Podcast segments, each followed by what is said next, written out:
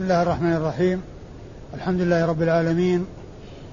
وصلى الله وسلم وبارك على عبده ورسوله نبينا محمد وعلى آله وأصحابه أجمعين. أما بعد يقول النسائي رحمه الله باب الوضوء من مس الذكر أي أن مس الذكر ناقض للوضوء وأن من مس ذكره فإن عليه أن يتوضأ لأنه قد انتقض وضوءه.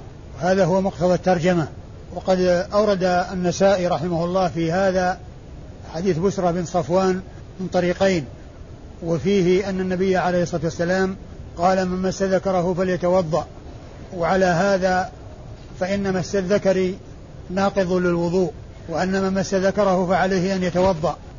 وحديث بسرى ثابت ثابت عن رسول الله عليه الصلاة والسلام. وقد ذهب إلى هذا كثير من أهل العلم. ذهبوا إلى نقض الوضوء بمس الذكر أي إذا كان بدون حائل إذا كان بدون حائل فإنه ينتقض الوضوء من مسه. وقد ذهب جماعة من أهل العلم إلى أنه لا ينتقض الوضوء بمس الذكر ويستدلون على ذلك بحديث طلق بن علي الإمامي رضي الله عنه الذي فيه أن الرسول عليه الصلاة والسلام لما سئل عن الوضوء من مس الذكر قال هل هو إلا بضعة منك؟ هل هو إلا بضعة منك؟ أو إلا مضغة منك؟ وهذا يشعر بأنه غير ناقض للوضوء. والحديث أيضا صحيح وهو حديث طلق بن علي حديث ثابت.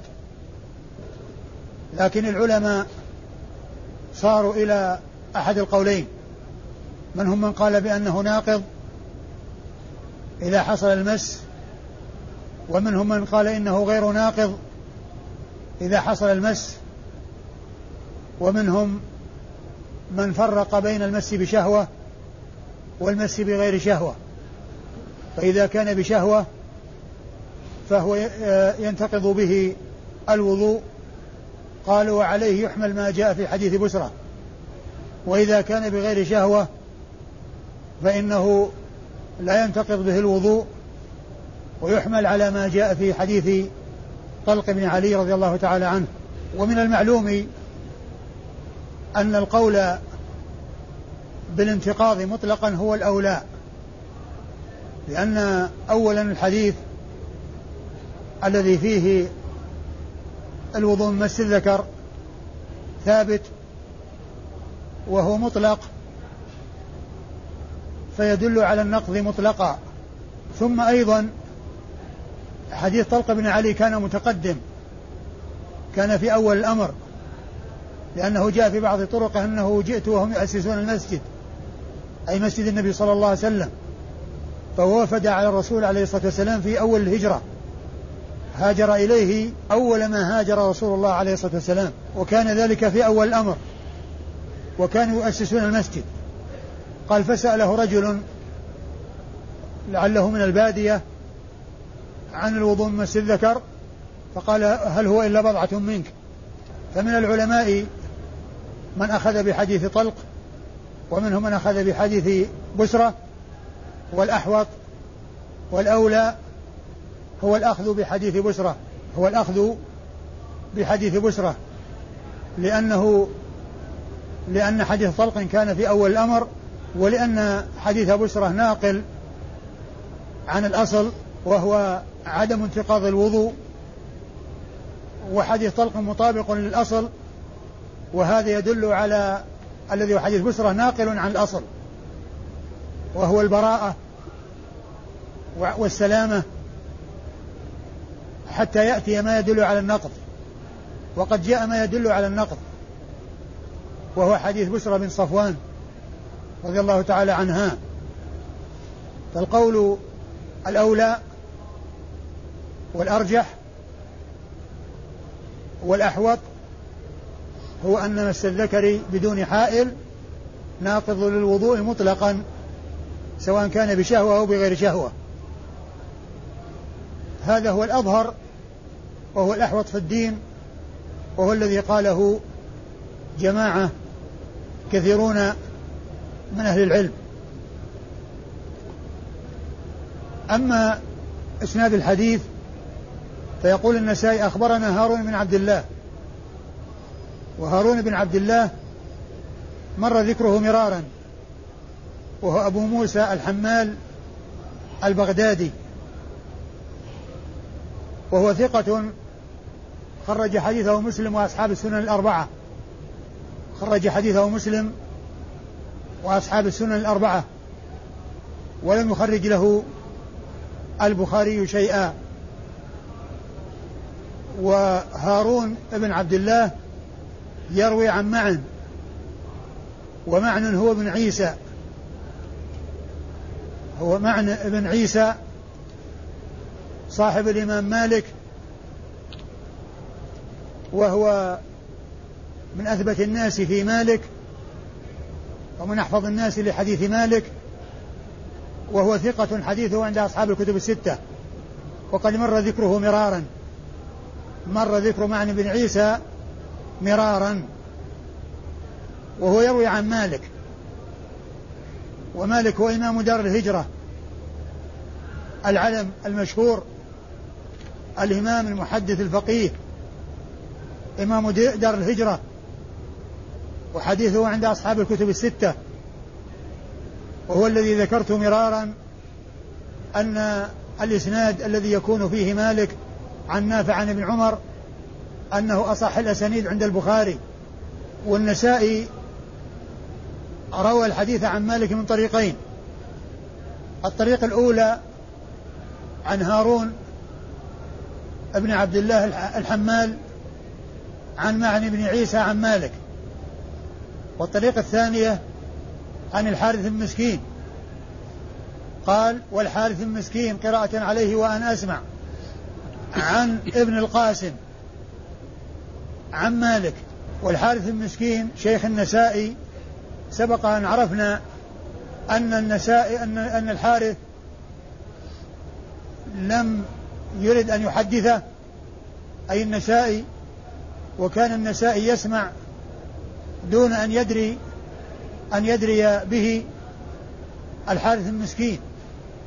ولهذا يقول والحارث المسكين قراءة عليه وأنا أسمع. ما يقول أخبرني وإنما يقول والحارث المسكين. وفي بعض الأسانيد يقول النسائي أخبرني الحارث المسكين قراءة عليه وأنا أسمع. وذكرت فيما مضى أن هذا يحمل على حالين. الحال التي كان قد منعه من الأخذ عنه فكان يسمع بدون علم الحارث وهي الحالة التي لا يقول فيها أخبرني وإنما يعطف ويقول والحارث المسكين قراءة عليه وأنا أسمع. والحالة التي يكون فيها أذن له فيعبر فيقول أخبرني الحارث المسكين قراءة عليه وأنا أسمع. والحارث المسكين ثقة حديثه عند عند أبي داود والنسائي. وقد سبق ذكره مرارا. والحارث المسكين يروي هنا عن ابن القاسم. وابن القاسم هو عبد الرحمن ابن القاسم المصري صاحب الإمام مالك. والذي روى عنه الفقه والحديث. وهو ثقة خرج حديثه البخاري والنسائي وأبو داود في المراسيل. وقد سبق, وقد سبق أن عرفنا ذلك فيما مضى. فهو من رجال البخاري ورجال النسائي ومن رجال الإمام أبي داود في كتابه المراسيل. لم يخرج له في كتاب السنن شيئا. وقد مر ذكره مرارا يروي عن الإمام مالك. وقد استعمل النسائي التحويل. فذكرت فيما مضى أن التحويل هو التحول من إسناد إلى إسناد ويؤتى بحرف حاء بين الإسنادين. المحول عنه والمحول إليه حتى يتبين بأن فيه تحولا من إسناد إلى إسناد وعلامة ذلك حرف حاء حرف حاء التي يأتون بها بين الإسنادين كما فعل النسائي. وقد ذكرت فيما مضى أن النسائي مثل البخاري لا لا يستعمل التحويل كثيرا لا يستعمل التحويل كثيرا لأنه على طريقة البخاري يورد الأحاديث من طرق متعددة في أبواب مختلفة. فلا يحتاج إلى التحويل بخلاف الإمام مسلم الذي يكثر من التحويل لأنه يروي الأحاديث في مكان واحد فيحتاج إلى أن يستعمل التحويل. ويقول النسائي قال حدثنا مالك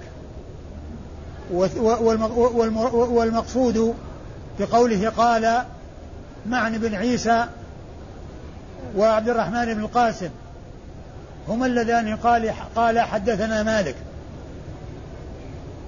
والإمام مالك يروي عن عبد الله بن أبي بكر بن محمد بن عمرو بن حزم المدني وهو ثقة حديثه عند أصحاب الكتب الستة.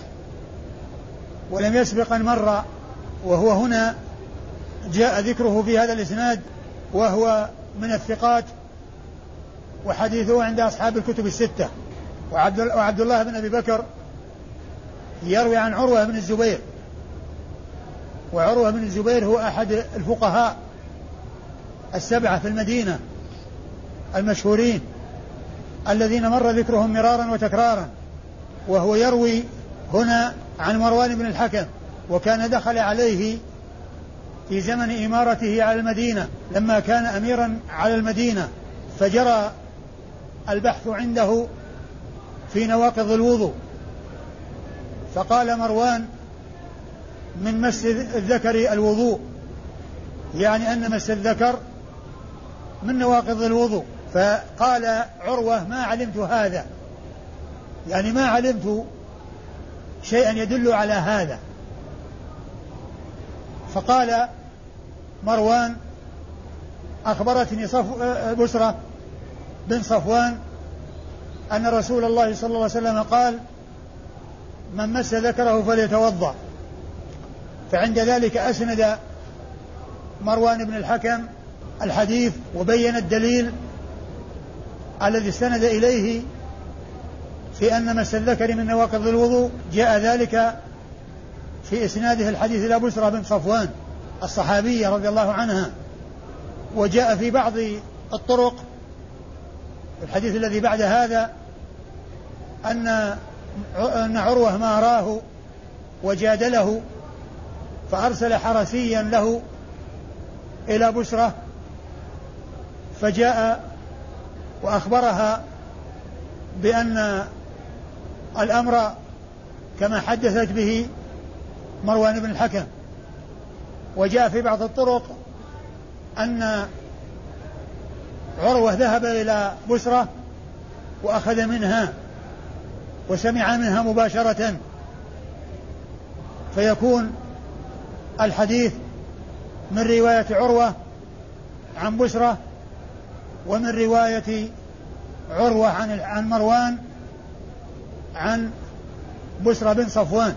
ومروان بن الحكم هو أمير المدينة في زمن معاوية وتولى الخلافة في, في آه وتولى الخلافة بعد ذلك تولى الخلافة مدة سنة أو سنة أو قريب من السنة وهو أبو عبد الملك أبو عبد الملك وأبو الوليد أبو عبد الملك أبو جد الوليد عبد الملك بن مروان الذي جاء من بعده أولاده الأربعة الوليد وهشام وسليمان ويزيد ومروان تولى الخلافة مدة وجيزة وتولاها بعده ابنه عبد الملك ثم أولاد عبد الملك الأربعة وبينهم عمر بن عبد العزيز.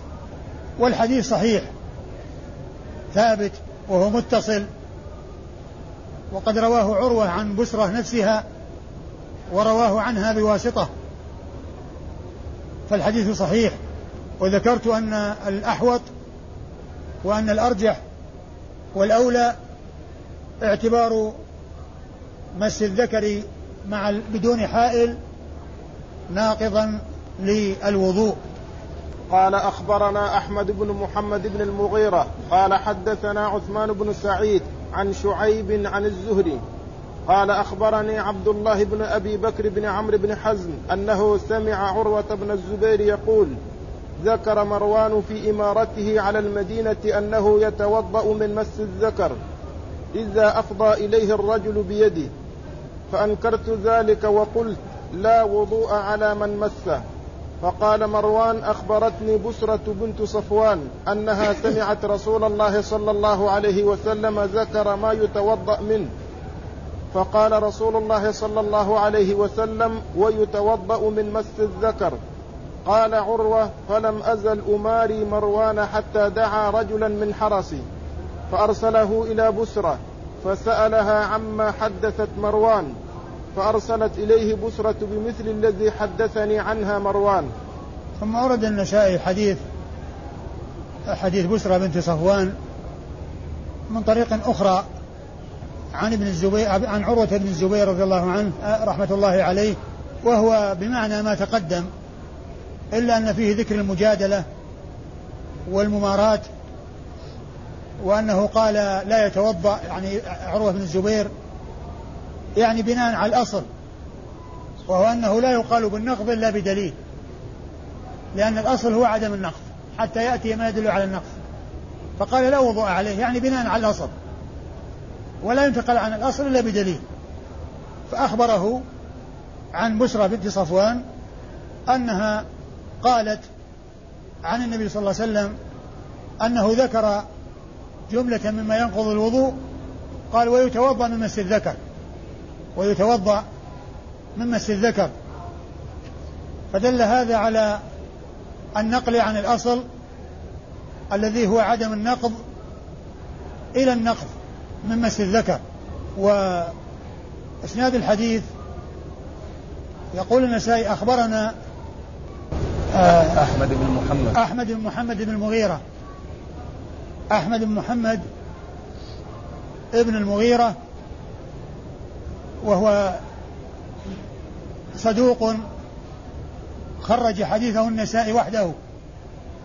خرج حديثه النسائي وحده. لم يخرج له من أصحاب الكتب الستة غير النسائي.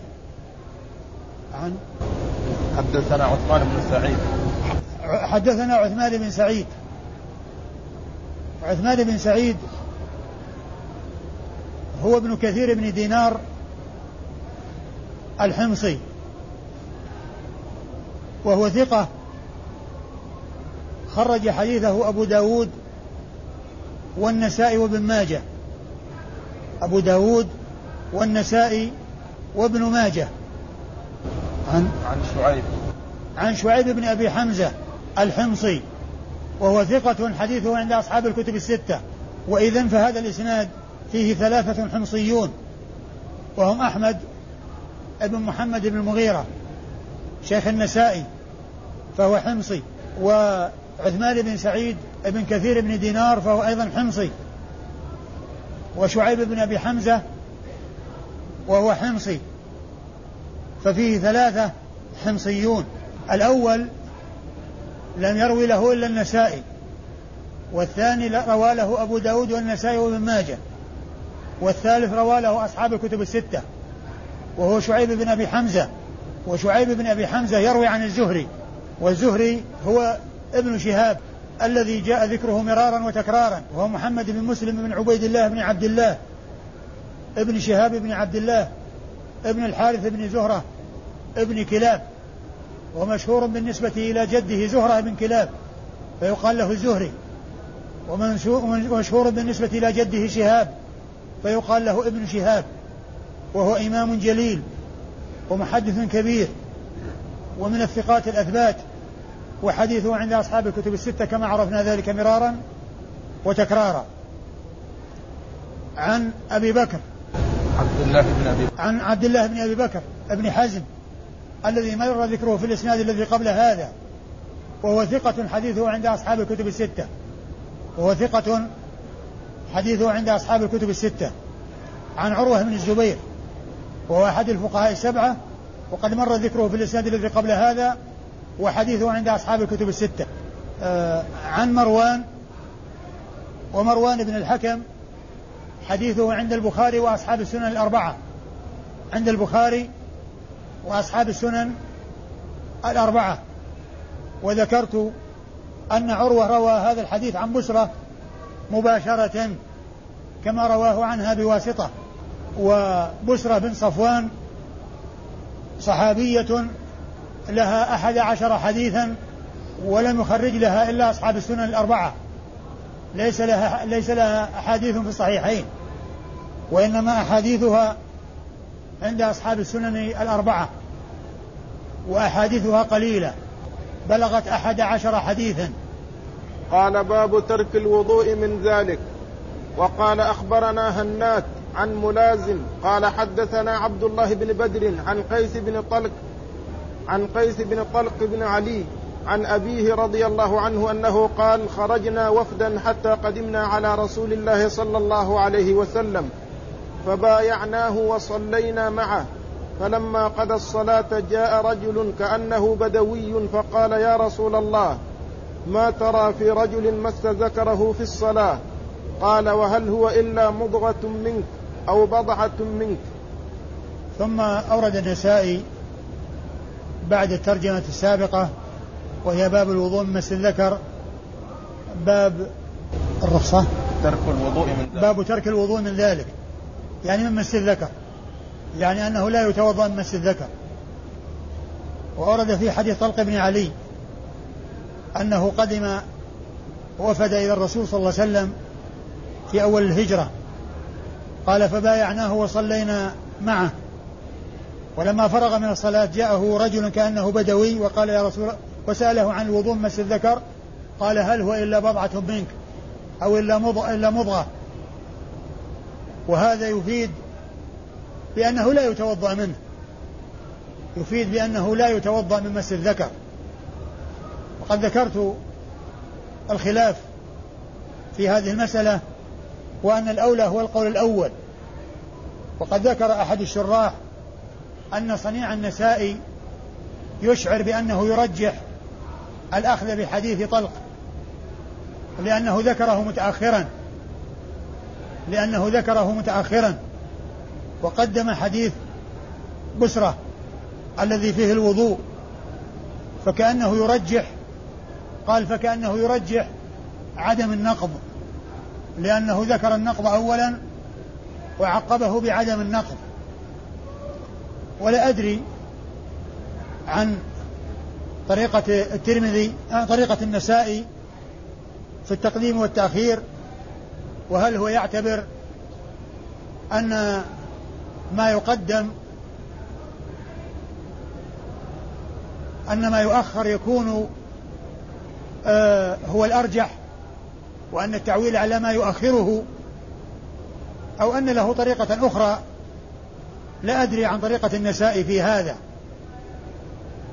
لكن أحد الشراح قال إن النسائي لعله أو كأنه يرجح الأخذ بحديث طلق لأنه أخره وهذا يتوقف على معرفة اصطلاحه.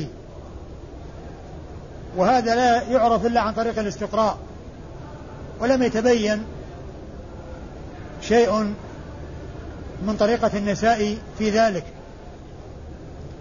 ولكن من حيث الاحتياط في الدين والنقل عن الأصل فإن حديث بشرة فيه الاحتياط وفيه النقل عن الأصل. ومن أخذ به فقد احتاط لدينه. فالأخذ بحديث بشرة هو الأولى كما أشرت إليه وكما قال به كثير من أهل العلم. أما إسناد الحديث يقول النسائي أخبرنا هناد. أخبرنا هناد. هناد هو ابن السري. وقد مر ذكره مرارا وهو ثقة حديثه عند البخاري في خلق أفعال العباد وعند مسلم وأصحاب السنن الأربعة. وقد مر ذكره مرارا وتكرارا.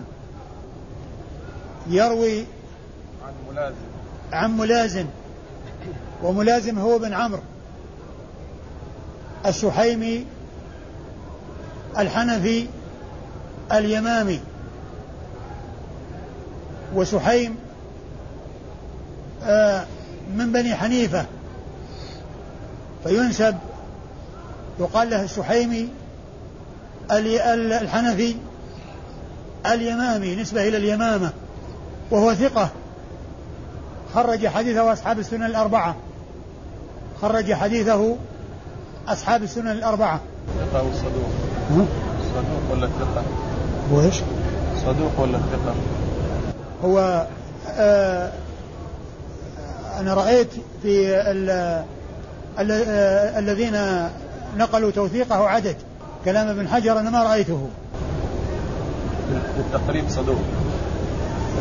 لأن النسخة الطبعة المصرية أنا ما رأيته فيها لكن رأيت الذين وثقوه عدد. الذين وثقوه عدد. لأن الخلاصة نقل جملة من الذين وثقوه. منهم النسائي ومنهم أبو زرعة ومنهم غيرهم وكلام ابن حجر أنا ما اطلعت عليه. لكن الذين وثقوه عدد. وطبعة المصرية أنا ما رأيت فيها ملازم. يعني ما أدري يعني هل هو ساقط أو أنه وضع في مكان لم أهتدي إليه. يعني في مكانه من موضعه ما ما وقفت عليه. لكنني رأيت الذين وثقوه وهم عدد مما يفيد بأنه ثقة. وإذا كان الحافظ قال عنه صدوق فهذا هو الذي انتهى إليه رأيه كما هي عادته وطريقته. لكن الذين وثقوه عدد وما رأيت آه، في ال في ال آه، الذي ذكره صاحب الخلاصة والذي علق على صاحب الخلاصة على الخلاصة ما ذكر شيئا من الكلام فيه وإنما ذكر توثيقه عن عدد من المحدثين. حدثنا عبد الله بن بدر. حدثنا عبد الله بن بدر وعبد الله بن بدر أيضا هو سحيمي حنفي يمامي وهو ثقة حديثه عند أصحاب السنن الأربعة أيضا.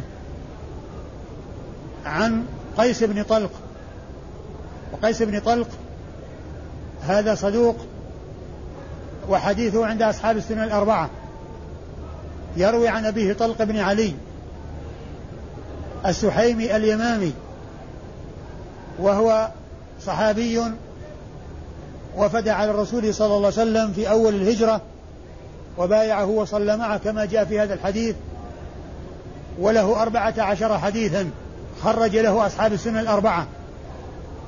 وعلى هذا فإن رجال الإسناد كلهم إلا هناد هم حنفيون من بني حنيفة وخرج لهم أصحاب السنة الأربعة يعني أن هذا هؤلاء الأربعة الذين هم ملازم بن عمرو وعبد الله بن بدر وقيس بن طلق وطلق هؤلاء أربعة سحيميون من بني حنيفة.